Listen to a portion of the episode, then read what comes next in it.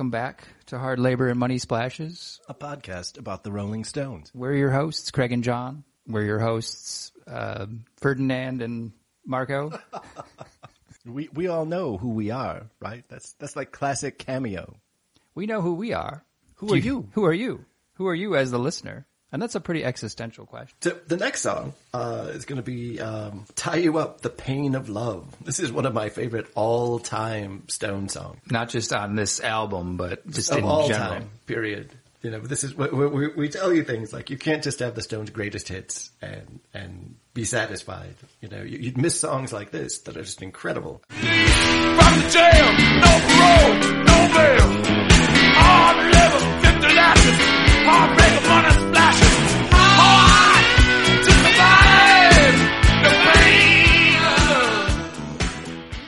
I found a bit with Mick saying that he, this was sort of a, to him it was like a old Lowell Fulson song, just maybe brought up to date with a bit of a different flavor, but that's the idea behind it. I couldn't find anything that really matched up to that. For something like She Was Hot, you can go pull up any number of Chuck Berry songs and go, mm-hmm. oh, well, that's the obvious. Okay, when he says this is like a Chuck Berry song, you can see that instantly. Maybe like his song Tramp. Mm. Um, there's like maybe another Lowell Fulson that comes to mind, but again, it wouldn't be off of like Lowell Fulson's greatest hits either. Um, this is a weird sound. Ronnie's on bass, but you know he's he's a full fledged bass player. He's yeah. he's done it before. I remember that was a thing when when Bill quit. Well, maybe they'll just put Ronnie back on bass, and um, they don't need another guitar player. Right? Well, they'll bring Mick Taylor back or something. It definitely there's a drum beat. That's really prominent, especially when it goes into this, uh, it's even past the bridge. It's just this, uh, this part where Mick's sort of chanting over the drums later on.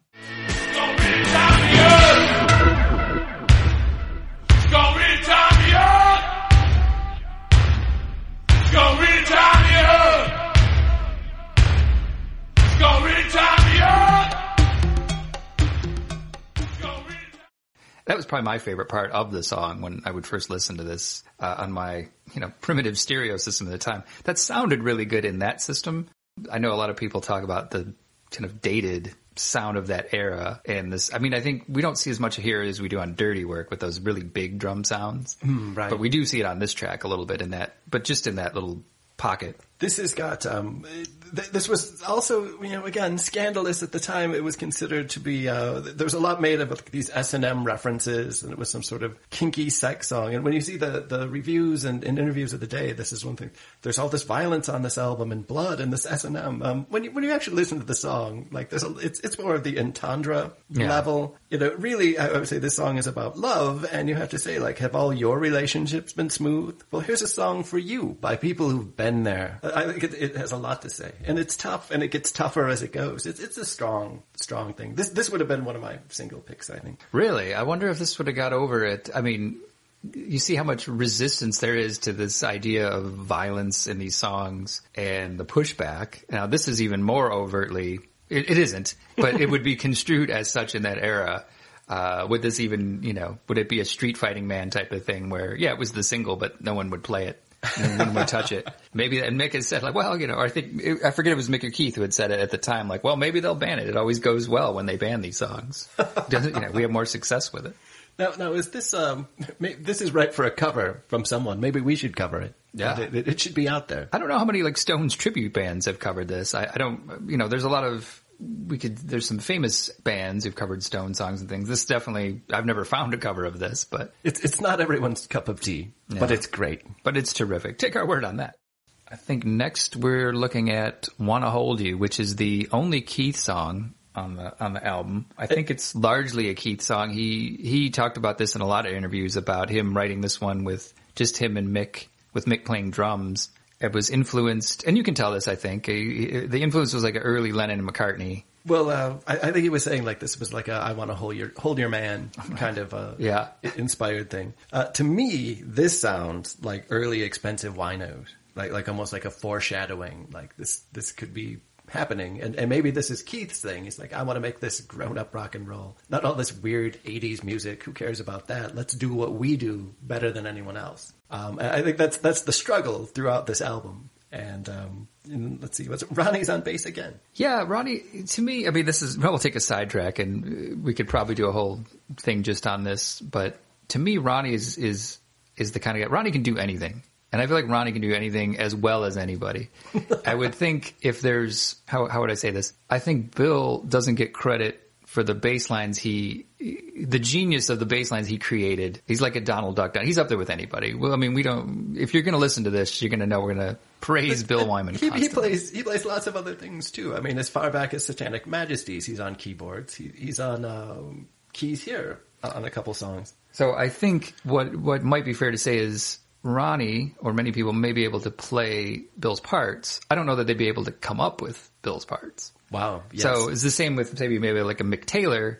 I think Ronnie can play all of Mick Taylor's stuff. I don't know that he necessarily would have come up with all those Mick Taylor lines in that fashion, because he's not that necessarily that kind of guitar player. But now, now the thing we should explain about this album too is a lot of times uh, the Stones aren't necessarily all in the studio together when these songs are being written or, or performed. So a lot of times it's like, well, Bill's not coming in. Ronnie, pick up that bass. Let, let's get this song made right now. Or um, let, let's start writing this. There's an interview, I think, around the time of this with uh, with Bill Wyman where he's calling that out. Like, well, I can't really do overdubs because you need that bass and drum together in the beginning. Uh, it's not like a guitar part you can lay over.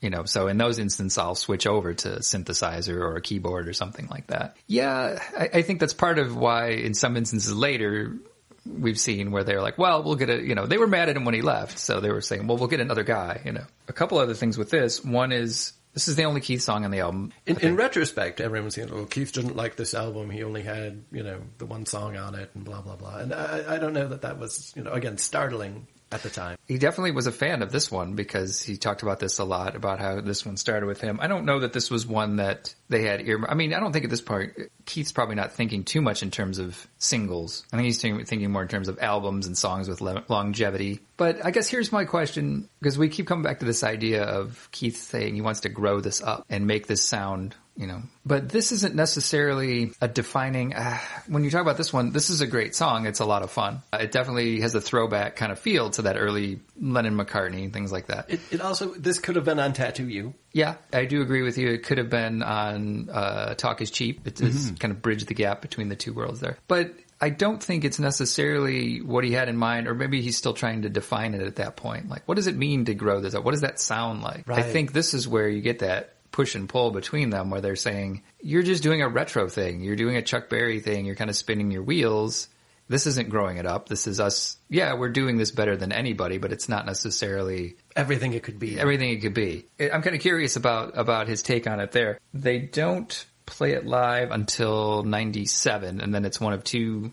It's, it rotates, I think, as one of Keith's uh, two live songs in the set. I think you're starting to see the different voice and kind of voicings Keith's going to use. It starts to change a little bit. Uh, I think his voice starts to drop a, a bit in register.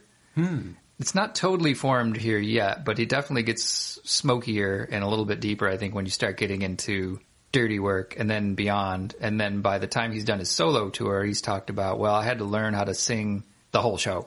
Right. Which is not something, you know, you've done before. But his voicings and things are different on this than, say, Before They Make Me Run from a couple years earlier, or yes, some of the things from like the mid seventies, like his, you know, solo things you can hear, or things with Ronnie Wood. This time it's not for fun. Now you're the only one. What should I say to you? I only know that this life goes to do.